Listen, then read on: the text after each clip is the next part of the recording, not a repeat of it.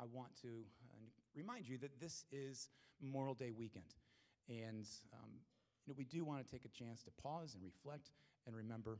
So check out the screens as we do that.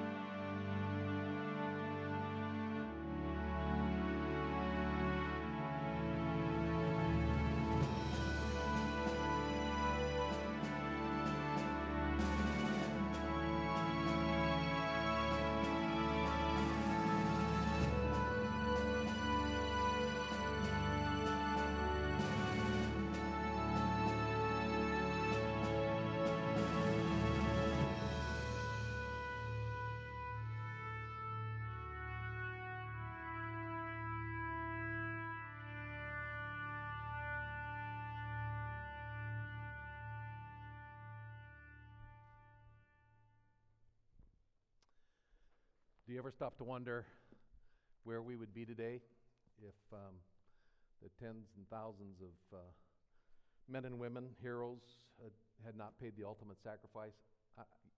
Would we even be meeting today? And uh, are we not blessed to live in a country where freedom has been valued?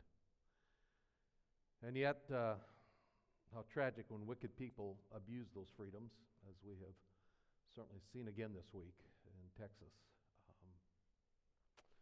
The uh, powers of darkness are on the march, are they not?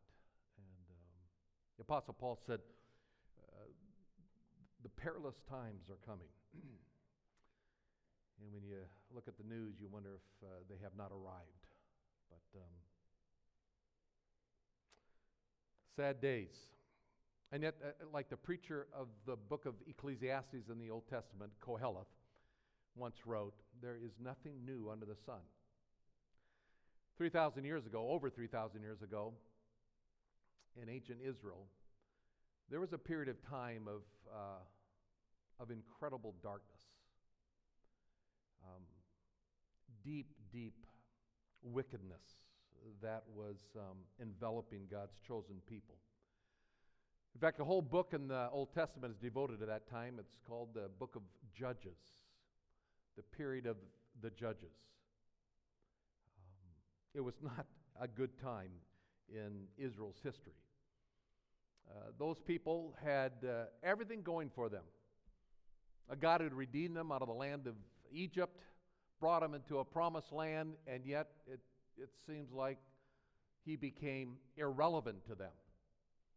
They turned their back on him. They worshiped other gods and and God is a holy God, and He's a just God. He had warned them, Deuteronomy 28. If you uh, keep my commandments, all these blessings will come. But if you don't keep my commandments, all these cursings are going to come upon you. And for several hundred uh, years, the, that book of Judges uh, shows the judgment of God as the people turn their back from Him.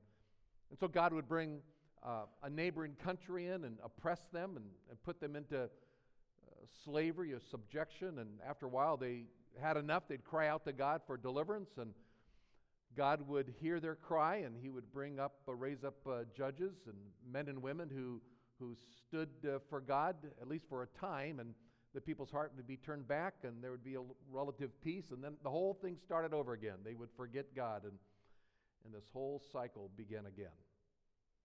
In fact, there's a, a passage in the book of Judges that just nicely summarizes this whole thing. Just turn to the book of Judges. It's the seventh book in the Old Testament. You got the Pentateuch Genesis, Exodus, Leviticus, Numbers, Deuteronomy, and then that book of Joshua, but then Judges. So, Judges chapter 2, verse 11, is a great summary of this Old Testament book. Judges chapter 2, verse 11. Now I'll read here from the New American Standard Version.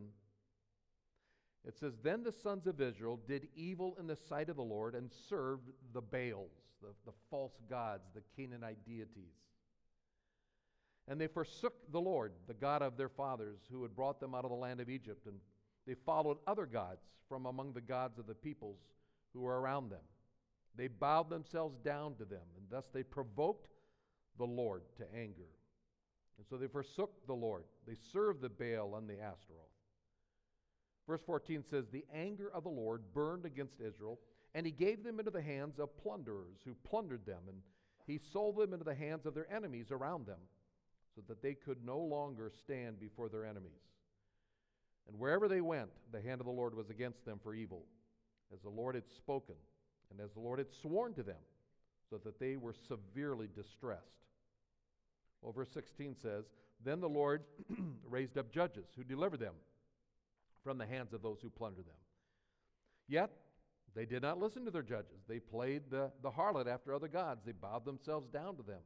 They turned aside quickly from the way um, in which their fathers had walked in obeying the commandments of the Lord. They did not do as their fathers.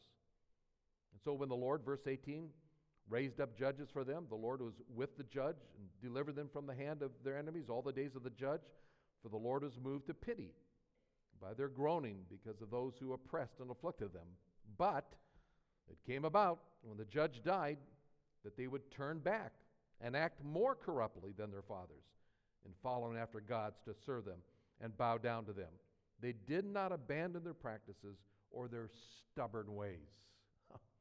but that, that is a summary of these several thou, uh, couple hundred years of the time of the judges. It was this cycle uh, the people would sin, they would follow after other gods, and so God would put them into servitude. Some nation would come and subject them to oppression. And after a while, they would cry out to God, supplication, and God would hear them, raise up a judge, and deliver them. There might be a relative period of peace, and then the judge died, and the people went right back and forgot it all over again, even though God had brought their salvation. This cycle of sin and then servitude and supplication and salvation and then sin all over again, I think it's something like seven times in this uh, period of the judges, this cycle continued. In fact, if you go to the very last verse in the book of Judges, maybe that's even a, a, mo- a more simple summary of it all.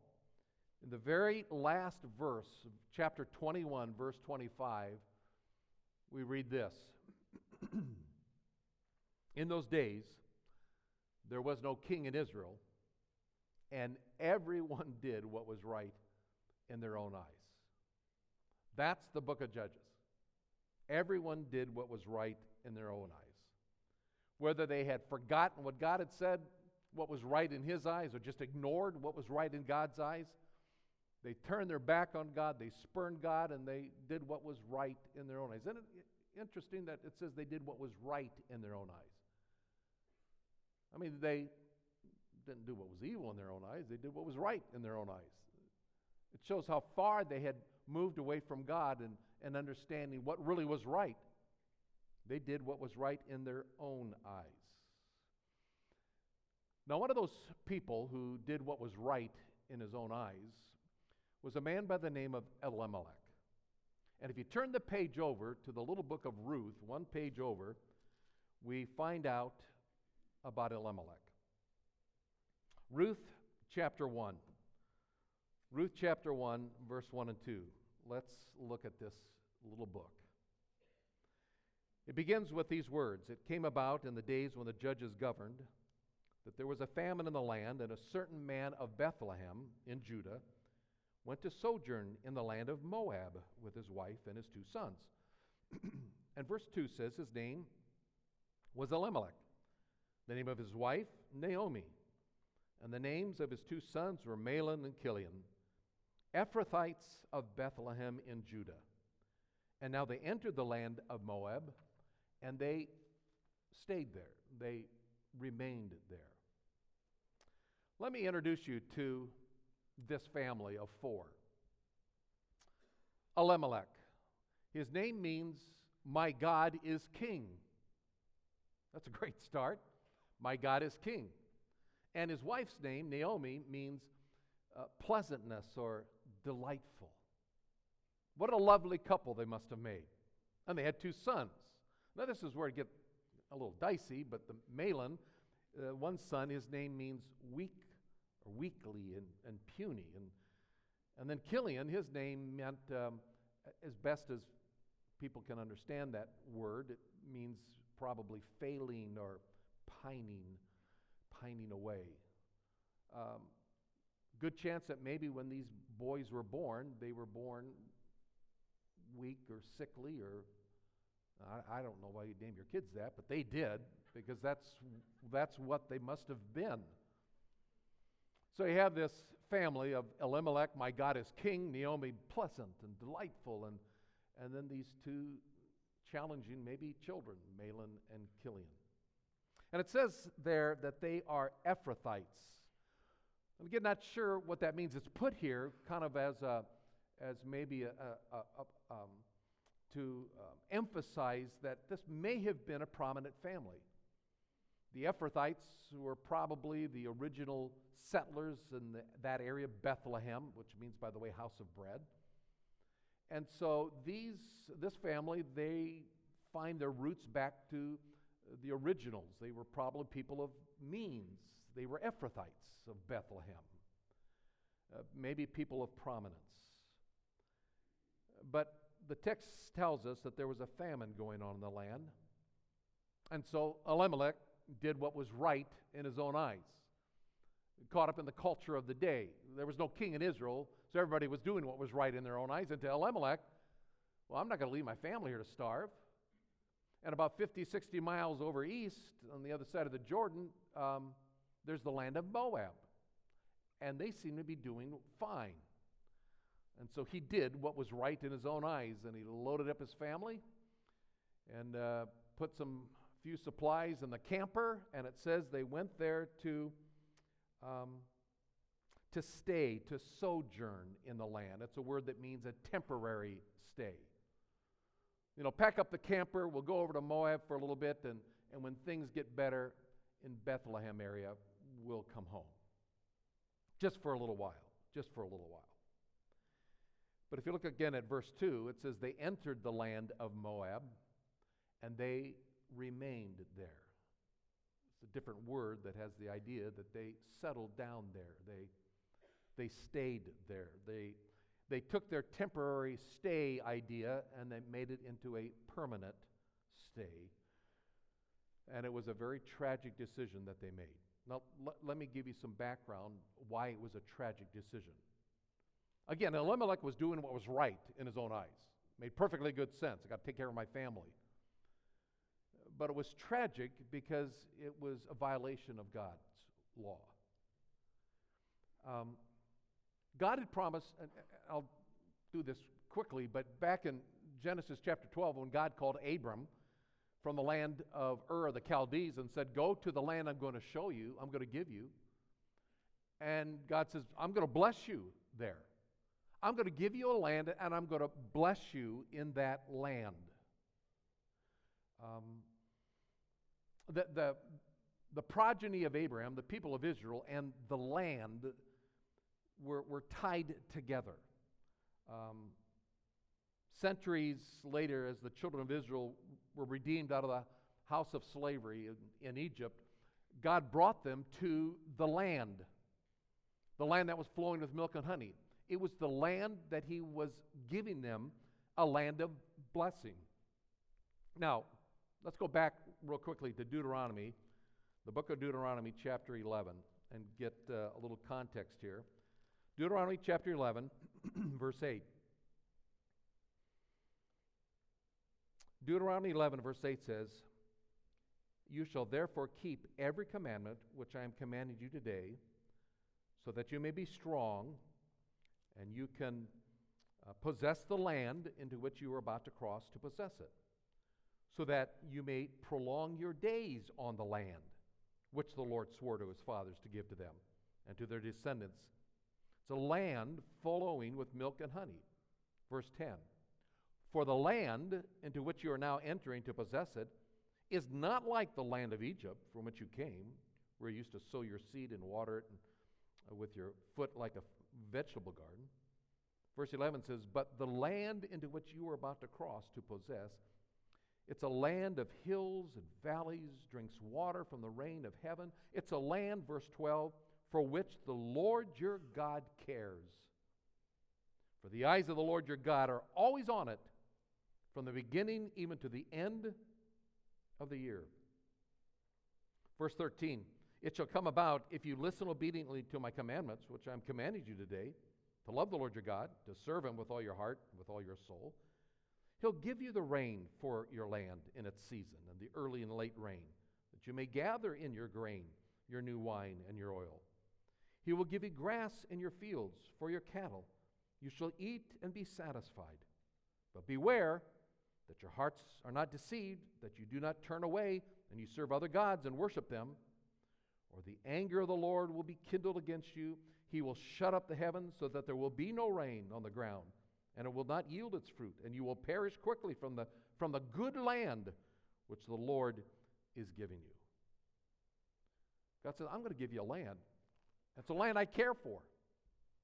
It's my promised land, and you're my promised people. And together, you on that land, if you follow me, great things are going to happen.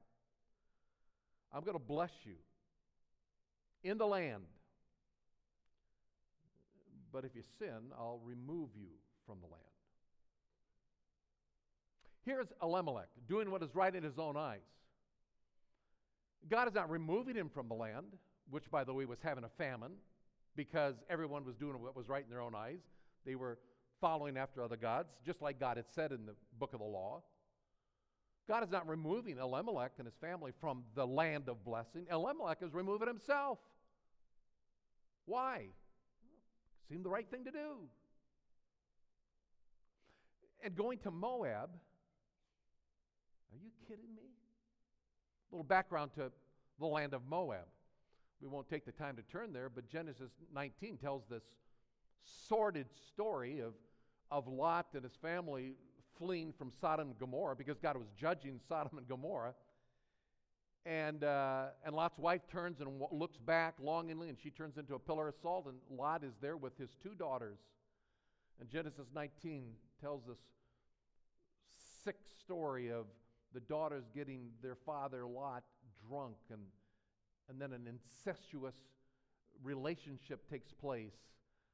And the oldest daughter gets pregnant by her own father. And she has a son whose name is Moab. And the youngest daughter does the same thing, and she gets pregnant. She has a son named Ammon. Um, the Moabites. They have a very, very ugly beginning. Uh, the book of Numbers, you may recall the story, Numbers uh, like chapter 22, 23, 24, as the Israelites are coming uh, to possess this land of blessing. Um, they run into the Moabites who hire a prophet Balaam, and the Moabites hire Balaam to curse Israel. They try everything they can to destroy the Israelites, their enemies. Um, even in the book of Judges, in Judges chapter 3, one of these cycles of judgment is the people sin, and God would send another nation to oppress the Israelites. Moab was one of those nations.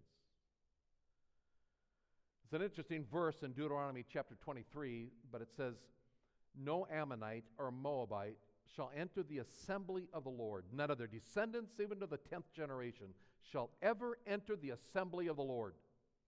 Verse 6 says, You shall never seek their peace or the prosperity all their days. You shall never seek their peace or their prosperity. The Moabites were the people of cursing. The Israelites were the people whom God wanted to bless. But apparently that meant nothing to Elimelech. He steps out of the will of God, forgets what God's law had said. He's doing what was right in his own eyes. Um, he's solving the problem of the famine with his own ingenuity. He's figuring this stuff out, but with tragic results. Back in Ruth chapter 1, verse 3 says, Then Elimelech, Naomi's husband, died, and she was left with her two sons. Elimelech stepped out of the place of blessing. And he stepped right into the grave. Instead of trusting God during this time of famine in the land, to stay in the land of blessing and, and seek the Lord and trust Him. Instead of living up to His name, my God is King. He attempted to solve his problem in his own way. It seemed right in his own eyes, but it was violation of God's law. And he ended up in the grave. He did what was right in his own eyes, but it cost him his life. And it doesn't stop there. Verse 4 Naomi's two sons, Mahlon and Chilion, they ended up, verse 4, taking for themselves Moabite women as wives. The name of the one was Orpah, the name of the other was Ruth. And it says, and they lived there about 10 years. Well, the temporary stay was now permanent, so permanent that, again, these sons violated the will of God. They took foreign wives, Moabite women.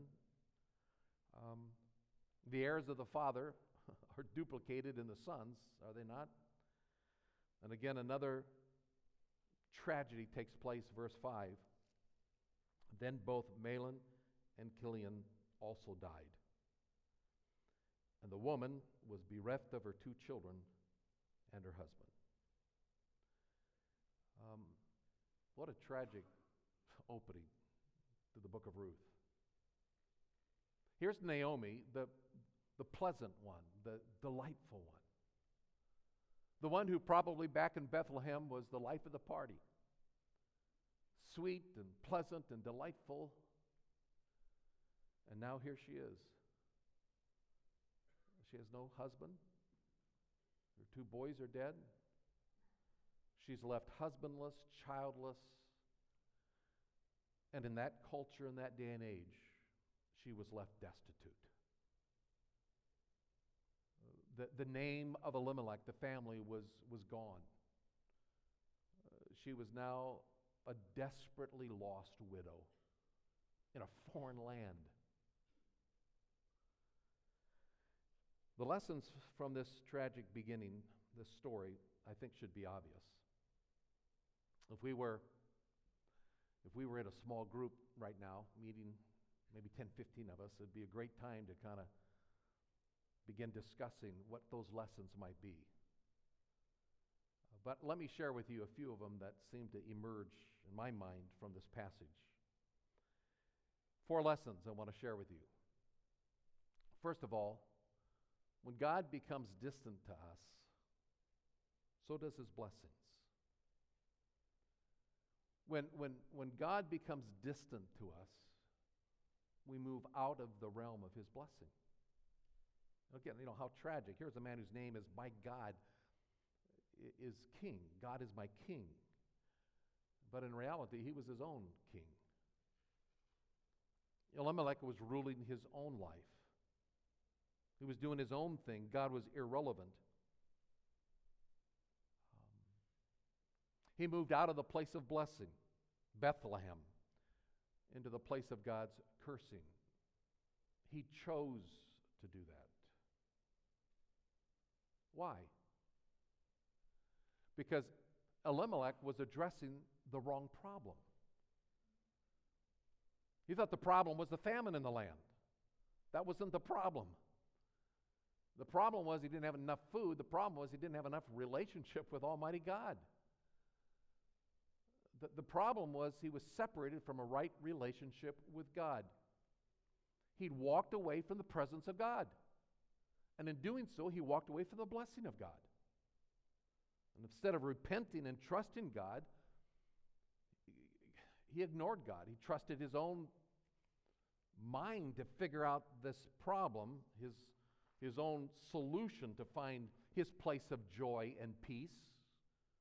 It's got to be just 60 miles over there in Moab.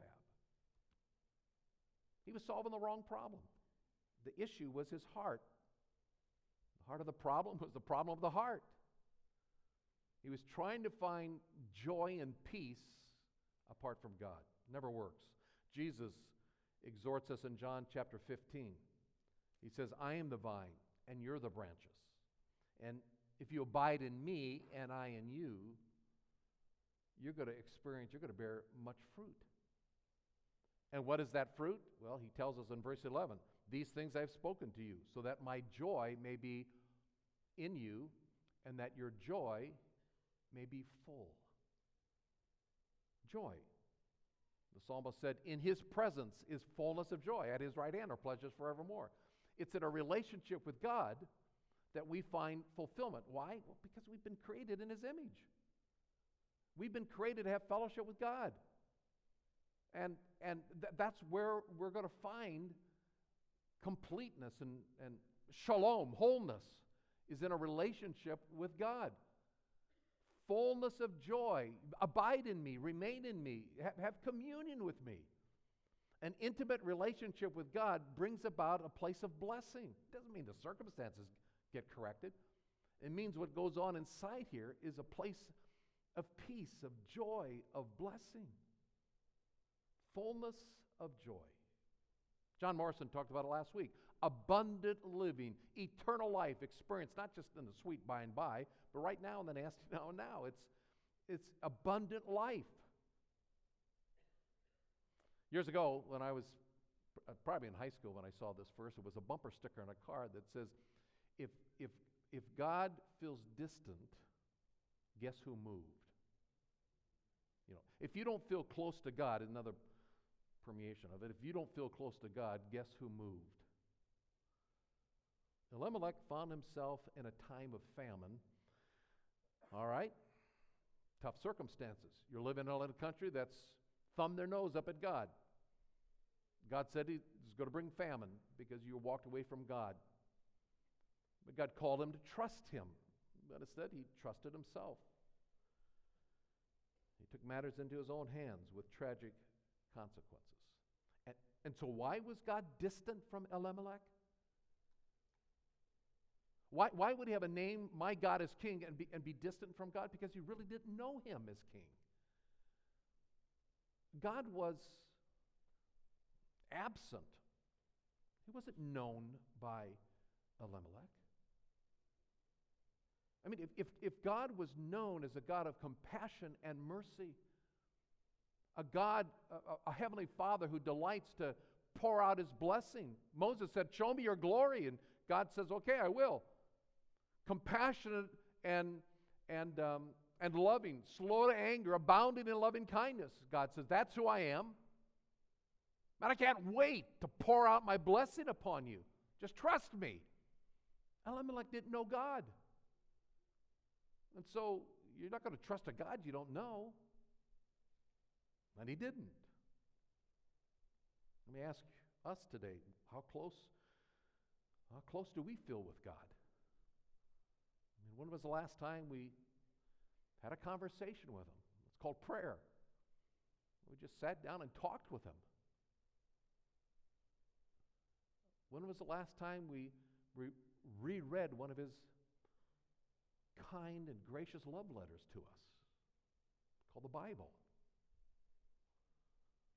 When, when was the last time we heard from him? When was the last time we sensed? And I realize this is kind of ethereal and weird sounding, but when was the last time you felt his presence? I mean, felt his presence. I, you know, I was dating my wife, and even now, 45 years later after marriage, she walks in the room and there's something there. There's a presence. There's, there's a sense that draws your, my heart to her. It's because it's a relationship. How, how close to God? Folks, are you following me? Because this is real stuff. Do you feel close to God? Being distant from God means being distant from His blessing leads to, a, I think, a second important lesson from this passage, and that is never allow a famine in the land to lead to a famine in your soul. Never allow a famine in the land to lead to a famine in the soul. So, when circumstances of life mount up against us, we live in a fallen world and bad stuff happens all the time to good people. And when those bad things begin to happen, the question is what, what do we do with it? To whom do we turn? And those circumstances can either get between me and God, or God can be placed between me and the circumstances. And it's a choice we make. It's a choice we make.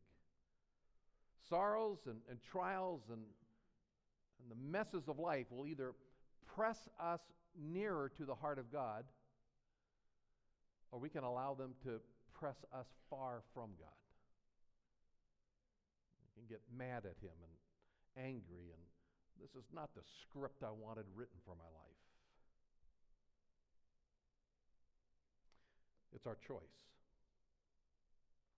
Years ago, when our oldest child was in the depths of deep rebellion against God and a very, very painful time for me and Lisa. Um, a time when I, as a father, was making every mistake in the book. I could write the book on what not to do. And I don't hardly remember a morning where Lisa's not up early with an open Bible in her lap, communing with God in prayer, maybe a broken heart, but a heart that even though there was a famine in the land, it wasn't going to be in her soul. Time spent with the Lord. What choices are we making when the famine hits us? Who do we turn to? What choices do we make? That famine in the land, don't let it become a famine in our soul. A third lesson, I think, from this sad opening story is that when we tolerate little sins, watch out, it can lead to embracing larger ones. Tolerating those, well, it's just a, it's just a little sin. It's not that big of a deal. Come on. All right, all right. It, I maybe shouldn't have done it or thought it, but I mean, it's not that big of a deal. Come on tolerating the little steps of sin. Watch out. Elimelech went to Moab. We're just going to park the camper for a few weeks and, and it'll be over. And we know at least 10 years temporary visit ended up being a permanent dwelling in a land of cursing. The 18th century English poet Alexander Pope once wrote Vice is a monster of so frightful mien, as to be hated needs but to be seen. Yet soon, too oft, familiar her face, we first endure, then pity, and then embrace. Oh, it's a slippery slope. It starts out just the, the little nod, the little look here, the the unkind word here, and, and all of a sudden it's a, it's a monster that rages out of control. Gary Richmond years ago wrote a book. He was a former zookeeper, actually, and he wrote a book entitled A View from the Zoo. He took uh, stories about animals and very creatively and made spiritual applications to them. One of those animals that he made a story about was about a raccoon. He wrote, Raccoons go through a glandular change at about 24 months. After that, they often attack their owners. And since a 30 pound raccoon can be equal to a 100 pound dog in a scrap, I felt compelled to mention the change coming to a pet raccoon who was owned by a young friend of mine named Julia. She listened politely as I explained the coming danger, and I'll never forget her answer. Oh, it'll be different for me. She smiled, and then she added, Bandit wouldn't hurt me. He just wouldn't. Three months later, she underwent plastic surgery for facial lacerations sustained when her adult raccoon attacked her for no apparent reason. After that, Bandit was soon released into the wild. And Richmond adds, sin, too, often comes dressed in an adorable guise. And as we play with it, how easy it is to say, oh, it'll be different for me. And yet the results are so predictable. We tolerate the little sins, and soon we embrace them. We endure, we pity, we embrace. I think we need to reconsider what our opinion of sin really is. Maybe we need to be reminded how offensive sin is to God. So offensive that he sent his son into this world to die the excruciating death, a Roman crucifixion, to die for us and our sin. God hates sin, and He's holy and He's righteous. That same son of mine, who's now 41, will come and tell me, Hey, Dad, um, have you have you been praying about your own walk with the Lord? Have you, have you recently talked with the Lord and asked Him, you know, like David did, to search me and try me to see if there's some wicked way in my heart? My son telling me this week after week almost. Dad, have you, have you talked with God and asked Him to reveal some area of sin in your life, some area of idolatry in your life? There's a fourth thing, a lesson that I want to share with you, and that is beware of the malignancy of sin. Sin is malignant. Elimelech left the land of blessing, went to Moab, and what resulted? His death, his sons marry Moabite pagans, and they die. Naomi is left without a husband, without children, destitute. There's a malignancy of sin. It, sin is never content to stay contained. Jerry Bridges uh, wrote a book. He was uh, on staff with uh, the Navigators for many, many years. He wrote a book that its title intrigued me. The good, clean cut pastor that I am. It was entitled Respectable Sins. In chapter 3 of his book, it's entitled The Malignancy of Sin, and he writes this Sin is a spiritual and moral malignancy and left unchecked, it can spread throughout our entire inner being and contaminate every area of our lives. And even worse, it will often metastasize from us into the lives of other believers around us. None of our lives um, are lived in a spiritual and social island. Our attitudes, our words, our actions, oftentimes even our private unspoken thoughts, tend to have an effect on those around us. Because there's a built in malignancy to sin. Beware. Um, sin is never content. Elimelech's sin impacted his children, his wife. Uh, it was devastating. Now, let me stop for a moment. We're beginning this study of the book of Ruth. Four chapters, little book of Ruth. I'm sure you're familiar with it. You've probably read it, studied it before. Some have described the book of Ruth as the most perfect and loveliest of stories. One commentator wrote, No poet in the world has written a more beautiful short story. Perfect, beautiful, lovely? Are you kidding me? Based on these first five verses, come on. Well, hang in there. Uh, over the next several weeks, as we study through this book, um, we'll indeed see the lovely story, the love story that is really God's story towards us. How God will work His, his mercy and His grace, His unfailing, loyal love to His people in a most amazing and creative way.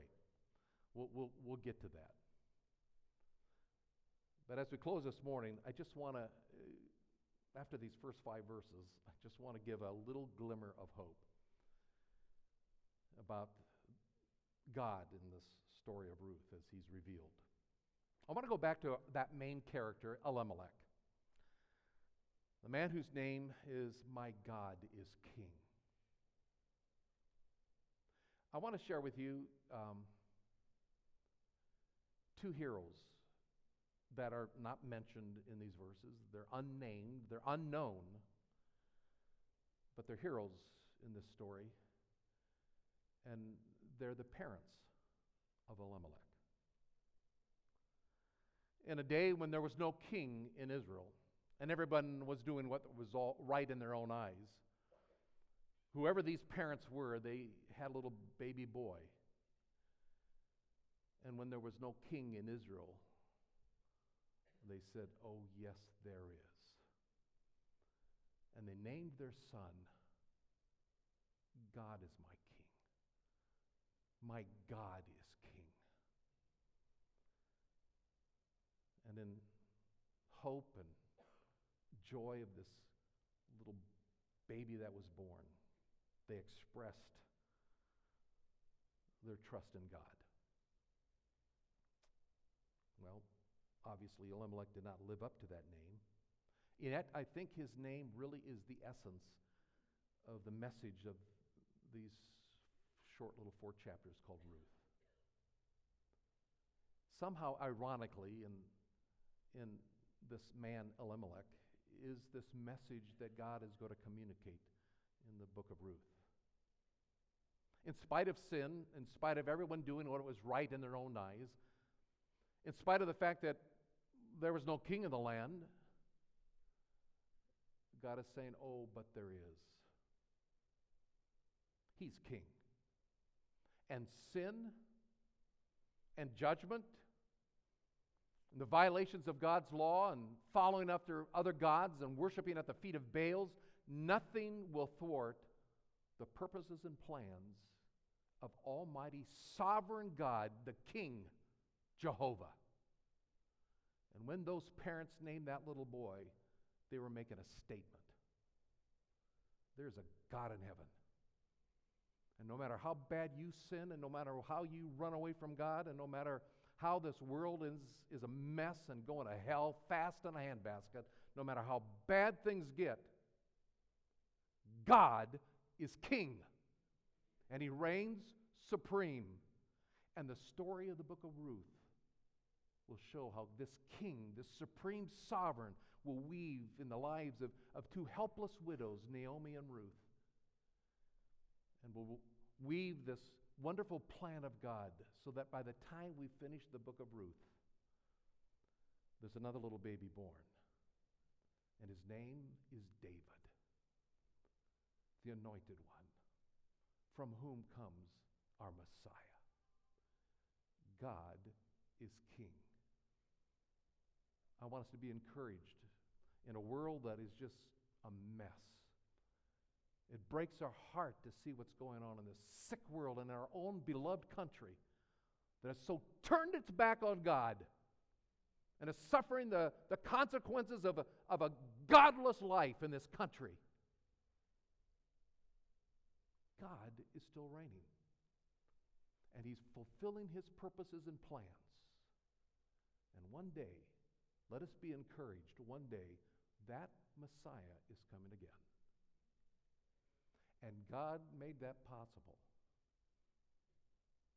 because a slave, pagan woman, Moabite woman named Ruth ended up in the picture in Israel and became in the lineage of Messiah. That's the message of Ruth. It's a message we desperately need to hear today. Would you bow your head in prayer? Oh, Father, we're grateful that our hope can be in you. In a world that is a despairing, in a world that is so messed up, you are still king. As Isaiah saw in the year Uzziah died, the heavens opened and he, he saw you, the Lord, in all your magnificent glory, sitting on the throne. You are the King of Kings, the Lord of Lords. And though you are allowing this time of, of, of, of peril, this time of sin and degradation, you're right on track to fulfill your plan. And a little story like Ruth, stuck right in the midst of the darkness of Judges, will encourage us, I pray, Father, as we study it together. Teach us reveal yourself to us, I pray. In Christ's name, amen.